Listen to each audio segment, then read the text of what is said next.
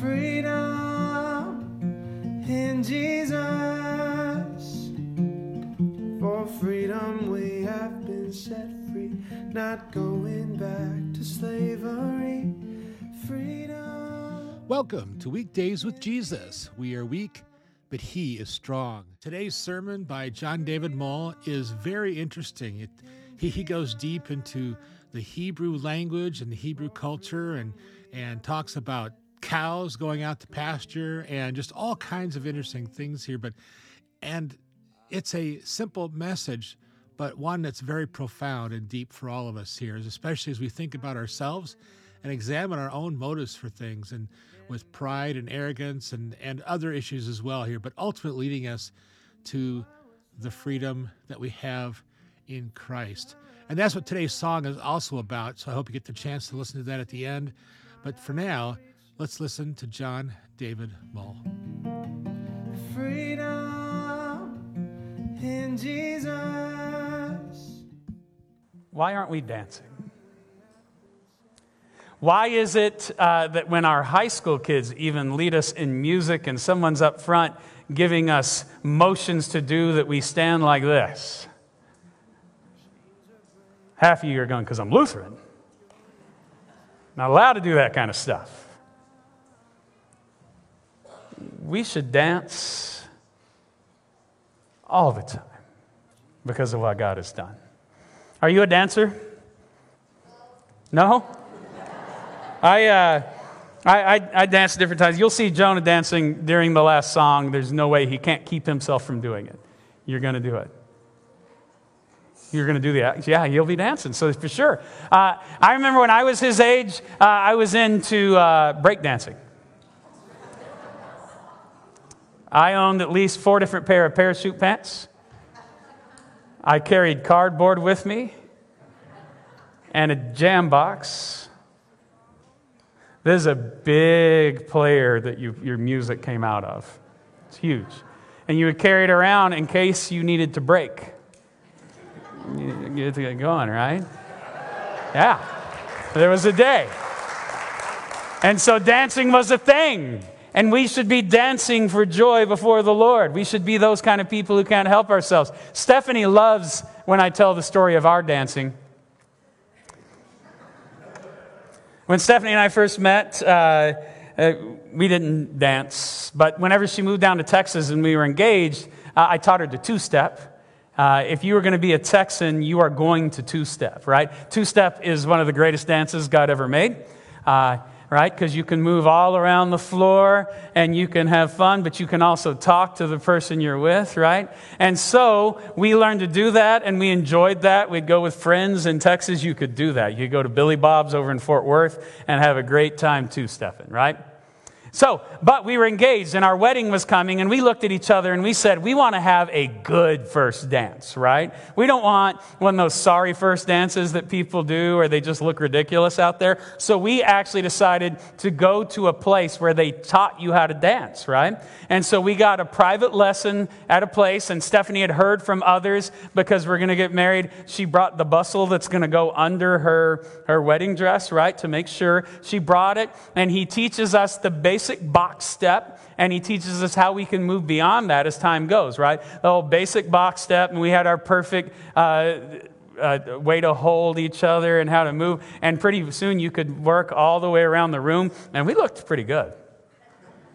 Right? And so we practiced uh, and made sure we were going to be ready to roll. And then the day came, and the wedding was beautiful, and uh, it came to the reception, and we were ready to leap for joy before the Lord because we had this awesome moment, right? It's our first dance before everyone. It's going to be incredible. And so they announce us, and we walk in. I think we did it first thing, right? Right? Everybody had already been there. They had their appetizers. A few had had a couple of beers already, so they're ready to see us dancing, right? They announce us. The two of us walk in. We get in the middle, and Harry Connick Jr. comes on, right? Not, he's not actually there. We had a DJ who played Harry Connick Jr., and we're ready, and we take the first step, and the next, and Stephanie goes, Oh no! I said, What? She goes, I can't step backwards because of the dress. She'd worn the bustle, but not the dress. So if she were to step backwards, she was going on it and we were going down. and so in that moment, our beautiful first dance went from this thing that we had practiced for to seventh grade. this is what we did for our first dance. And I think that song has never been that long as it was that time. It felt like it was about 42 minutes. I remember by the middle of it, we were going, uh, the, the DJ was actually a friend of ours from our Bible study group. We were kind of looking stop it, stop it, just stop it. And so God humiliated us right at the beginning there. Now, we forgot about it a little later. We forgot about it when the whole wedding party came out and we had us all dance to uh, Garth Brooks' Friends in Low Places, which is what you want for your wedding party. Uh, and we were finally able to two step again, and we figured out I can go backwards, right? And we can just work our way around. But it was embarrassing. It was awful. And we were not dancing for joy before the Lord. It was terrible.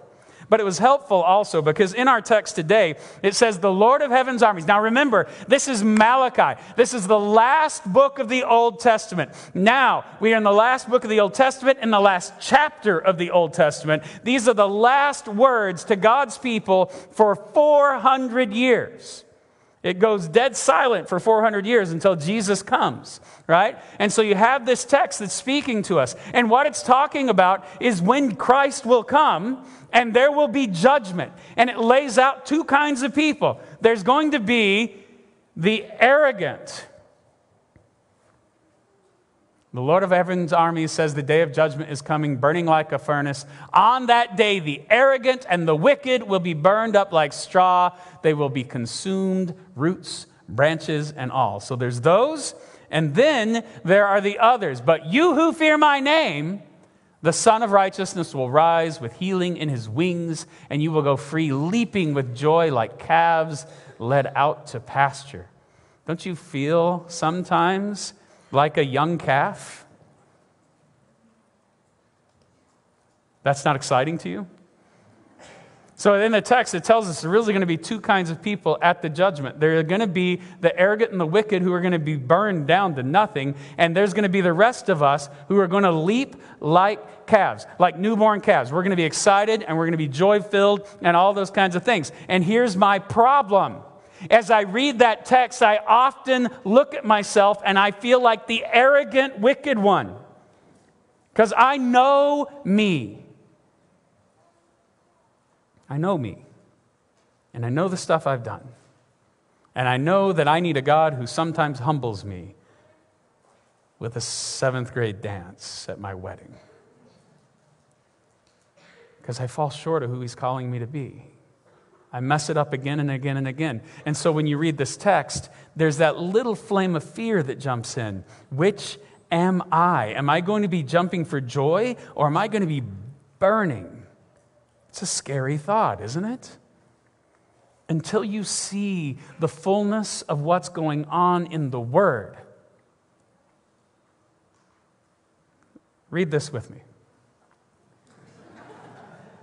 I love doing that. This is Hebrew. Hebrew is a very interesting language. Uh, Hebrew is a very interesting language for a lot of reasons. One of them is this uh, the average five year old in the United States today has 10,000 words.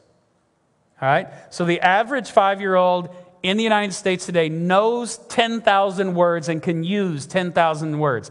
The biblical Hebrew language, the language that the people of the Bible used at that time, Hebrew language 4,000 words in the whole thing.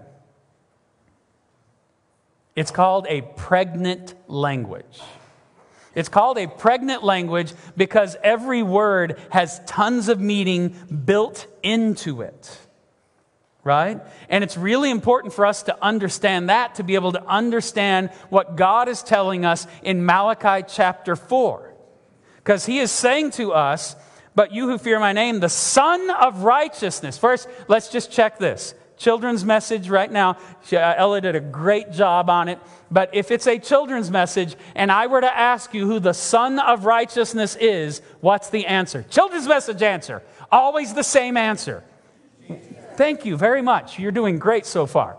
All right, this text is telling us that Christ is going to come. He is the Son of righteousness. And then how will he come? With healing in his wings. That is a pregnant phrase. He comes with healing in his what?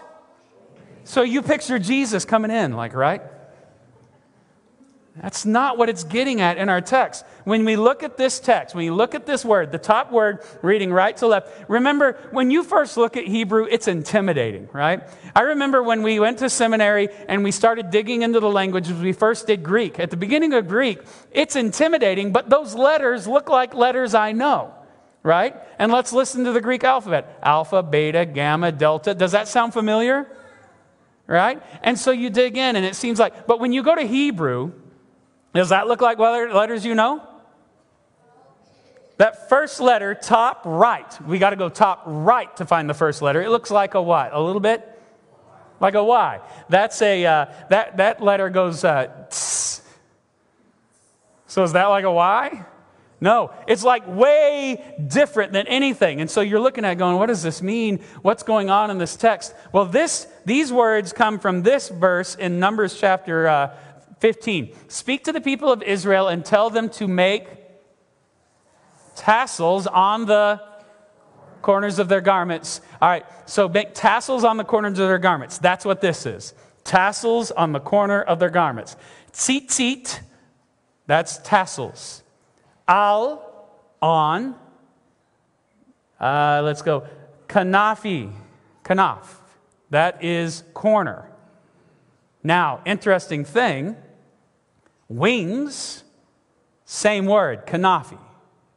Kanaf, wings, also kanaf, corner. Now, what is it getting at when it tells us that Jesus is going to come with healing in his wings, or more than that, in his tzitzi? This, have you seen any, uh, anyone wear something like this before? Right? When you see picture of Hebrew people, often devout Hebrew people, especially if they're like going to the Wailing Wall, they might wear something like this. Uh, yeah, Jewish men sometimes will wear like a little poncho looking thing, and it'll have these things uh, on them as well. And what we just heard in our text here is they're to make tassels on the corners of their garments, right?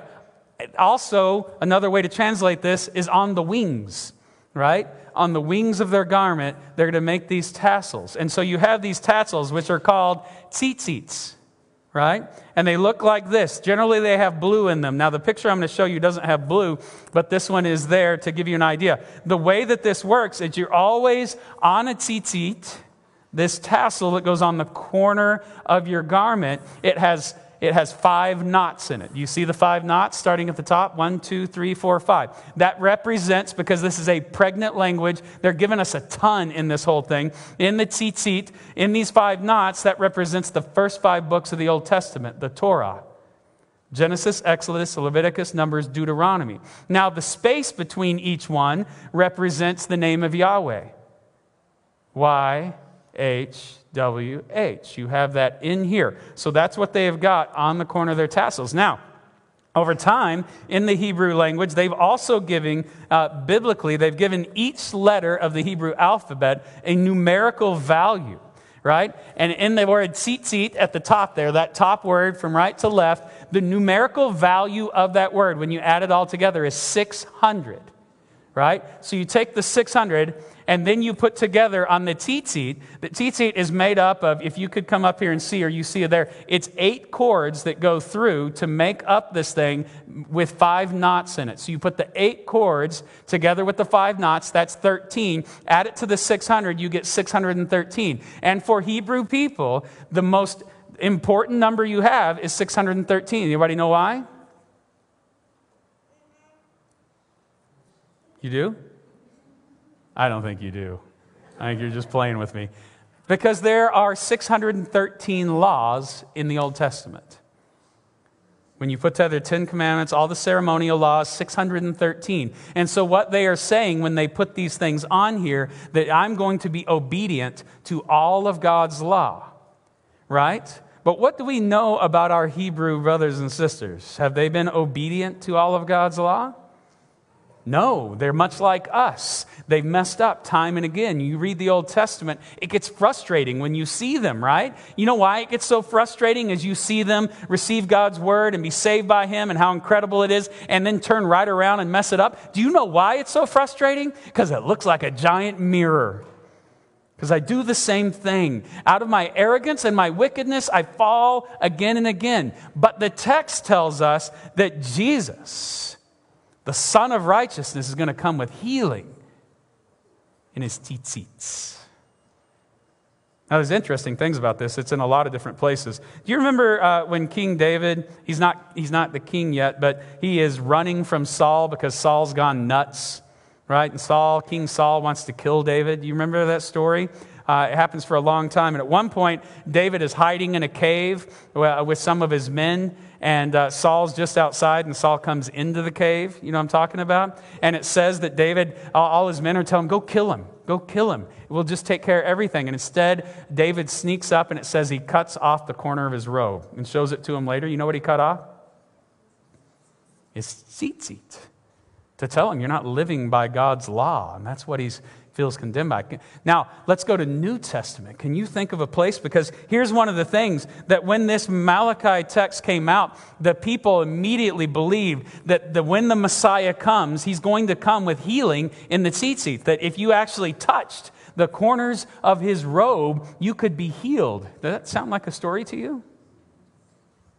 Do you remember? Does this make much more sense? The bleeding woman, this woman who had been dealing with bleeding her whole life, and Jesus is going through this big crowd, and he would have been wearing, because this is what a Hebrew men, he, whatever he wore in the corner of his garment, he would have these tzitzit that would be there. And it says the woman reaches out, right, and touched the fringe of his robe. What he was, she was touching is the tzitzit. And there, what did she find?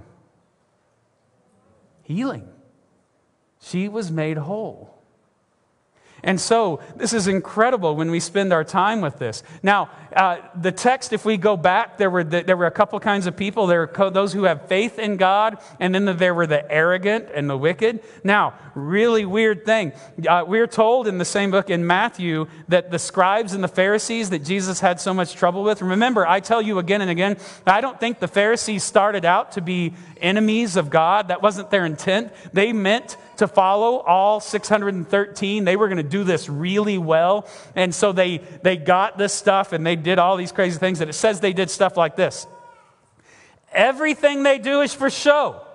On their arms, they wear extra wide prayer boxes with the scripture verses inside, and they wear robes with extra long tassels. Tzitzit. Why? Because the Messiah is going to come with healing in his, and they want to be looking like they're like that too. So they want to make the impression that I am like this Messiah who's going to come, right? It was arrogance that drove them to that. Now, I wonder sometimes, the major arrogance of the Pharisees is that they were supposed to be the leaders of the religious law, but they came to a point where they were putting laws around the law to protect the law, and they got so into that that eventually those laws became their God and they lost their way. Thank God we're not like that, right? Or do we do that? Or do we put laws around God's gospel to protect it somehow? Do we put things in place that we say that God never said have to be there, has to be there, or else it's not really Christian? Do we ever do that? Do we ever say you have to worship like this? And if you don't worship like this, then it's not good? You have to pray only like this? You have to live only like this? God tells us, no, no, no. What I think you should be doing is leaping for joy you should spend your life in the air, excited about what God has done for you. Because why? He came with healing in his robe. He came with healing for you and for me. You know what it's saying when he's saying this text? What it's telling you is that Jesus came for all of us who don't obey the law, who mess it up time and again. And Jesus came with healing in his wings. How did he do it? He obeyed it. He obeyed it perfectly. Everything down to the detail. Why? Because you and I don't. And because he obeyed it perfectly, and because he took it to the cross, and he spread out his arms there, and he took nails in his hands and in his feet for you and for me, for all the times that we have been arrogant, for all the times that we have been wicked, he took it all upon himself to bring you what? Healing. He makes you whole. And he says, He says, when I come back, you will leap. You will run and you will have incredible times. It will be joy filled for you. That's what the end is going to be. It's going to be incredible. And he says this, and you don't have to wait. You don't have to wait. Because even in this very broken world, even in this world that tears us apart, even in this world that breaks us down, even in this world that brings us diagnoses that we don't want, even in this world that we have our sins shown to us again and again, even in this world where people we love die, even in this world that is broken down and awful, God says, I love you and I've overcome it. And what I have for you is healing. I make you whole. I forgive you. I have overcome for you. Yes, you have fallen short of who I've called you to be. Yes, you have failed, but I love you and I've overcome it. I came with healing in the corners of my robe, and it's for you. It's for you. Now you get to live for me. You get to leap for joy in this world. Now, I got to tell you, um, I don't leap the way I used to. I loved watching Michael Jordan play basketball. Did you? Some of you are going, not old enough. You should watch a highlight video today. That man could leap and he stayed in the air longer than anyone I've ever seen before. There were times that he jumped and other guys jumped at the same time. And I believe on the way up, he looks over at them and goes, You're going down. I'm still going up. Right? He leaped in incredible ways. God says to you, Leap for joy. Leap for joy. Now, I have, uh, I have uh, two knee replacements, so I'm allowed to leap, but I'm not supposed to land. All right, so some of my leaping is going to be shorter now, but I'm still going to dance for joy before my God. Why? Because He brought healing to me and He brought healing to you. He has overcome for us. There's nothing, nothing that you have done that is bigger than His love. There is nothing bigger than the healing that comes in His wings. And now He says, Live for me. Don't wait for the judgment to live free. Live free today. In the last, uh, in the last couple of years, I've had some interesting times where uh, there have been some people who were dying that I spent a good amount of time with. And they were the kind of people that kind of grew up churched when they were young, but then fell away and fell into all the things of this world. Uh, and then they had me come, and I spent a lot of time with them. And what I was telling them again and again and again is that God still loves you, and He has overcome for you. And I would see the pain in their face, right? You could see it in there, just this pain in their jawline and all these kinds of things. And part of that was the actual physical pain that they were dealing with. But much more than that, what I saw was the pain of their shame the pain of the things that they had done to other people, and the pain of not letting go of the things done to them. And what I would share with them is Jesus, who came with healing for them, who has already overcome all of it. And it was incredible to see the moment, the moment where the Spirit worked it back in their heart and said, Do you see? You are free. I've overcome it and you would see the pain leave their face, and it's the most relaxed look I've ever seen. And I'm so excited for them because you know where they are right now? Leaping for joy, celebrating. But I'm also just a little sad for them because sometimes I feel like, but you missed out. Even in this broken world, we can live free and with joy in our lives and our hearts because what is before us is that salvation. You are free because of what God has done. Your sin does not hold you, and you get to leap for joy and share that message with a very broken world. Because I'm going to tell you, there's no election that's going to answer the problem. There's no political commentator who's going to fix it. There's no post on Facebook that's going to handle it. There's no amount of money that's going to come in and make it feel better. There's no possession that's going to do it. But Jesus Christ has already done it. That is there for you. And you need not be burdened by this world. This pain in this body, in your body, it's only a little while. It's a blip on the screen of eternity. So we can live with joy. We can live in such a way that when a high school kid stands up in front of you and does actions to a song, you can do them right along. You might not be able to leap the way she can leap, but you can move with joy in your heart because Christ has overcome. Amen? Amen. Our God is good. Would you pray with me? Heavenly Father, you have called us as your children to live for you. You have called us as your children to live different than the rest of this world, to live out of the freedom that you have given us through your Son, Jesus Christ, the Son of righteousness who has come with healing for us. And yet, Lord, we have gotten caught up in the things of this world. Lord, we have bought into lies and we have chased after the comforts of this world. We have arrogantly chased after the things that we want or thought that some way we could make ourselves feel whole. Lord, we have wickedly chased after the things of this world. We have hurt people we love. We have stepped on others. We have denied forgiveness to people. We have missed out on opportunities to share your love with others. Lord, we have gotten so caught up in our sin that we can't see the way out. Lord, we have let shame blanket us to the point that a prayer shawl like the one we have here would feel like a thousand pound weight upon us because that law pulls us down. But your Son has come, and He has overcome all of it. And so, for His sake, we ask, Lord, would you forgive me? If this is your confession, then say, Please forgive me, Lord.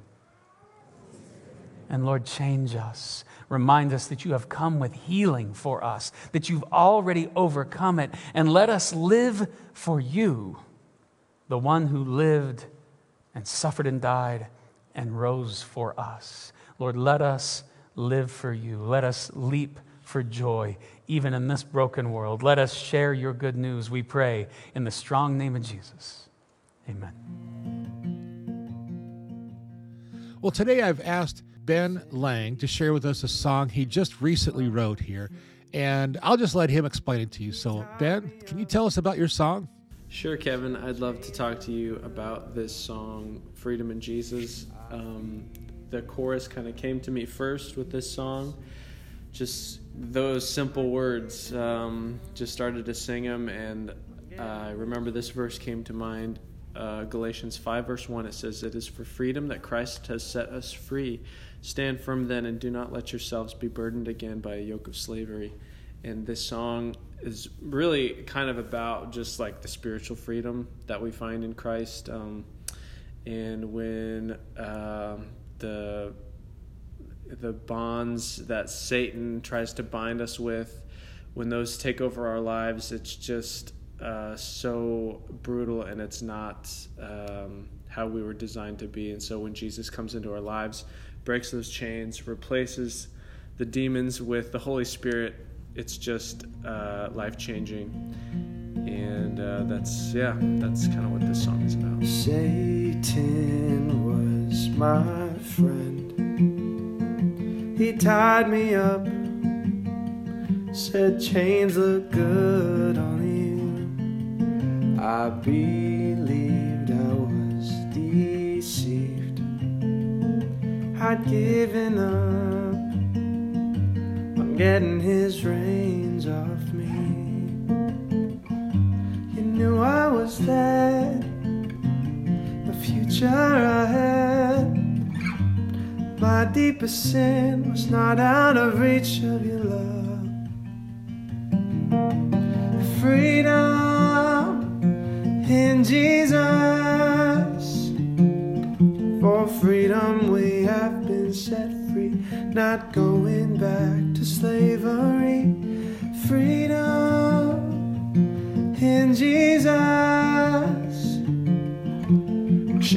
Breaking in my life.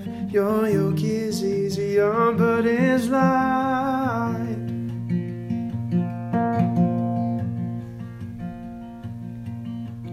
Jesus, He was my enemy.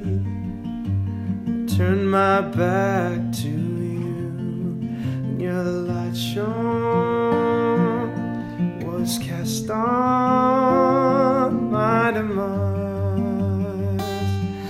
I turned my eyes from you. You simply did not break open the lock. You melted my cage in fire and flames. Glory and power said, Follow me now. You're not gonna die this way. No freedom in Jesus. For freedom we have been set free, not going back to slavery. Freedom in Jesus. Chains are breaking in my life. Your yoke is easy, your burden is light.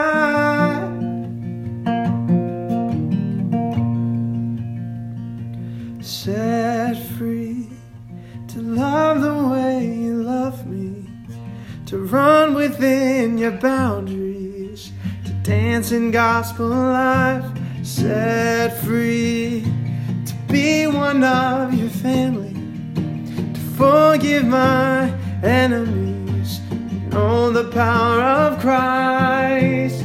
Oh, freedom in Jesus. For freedom we have been set free, not going back to slavery. Freedom in Jesus. Yeah, chains are breaking in my life. Your yoke is easy, your burden is light.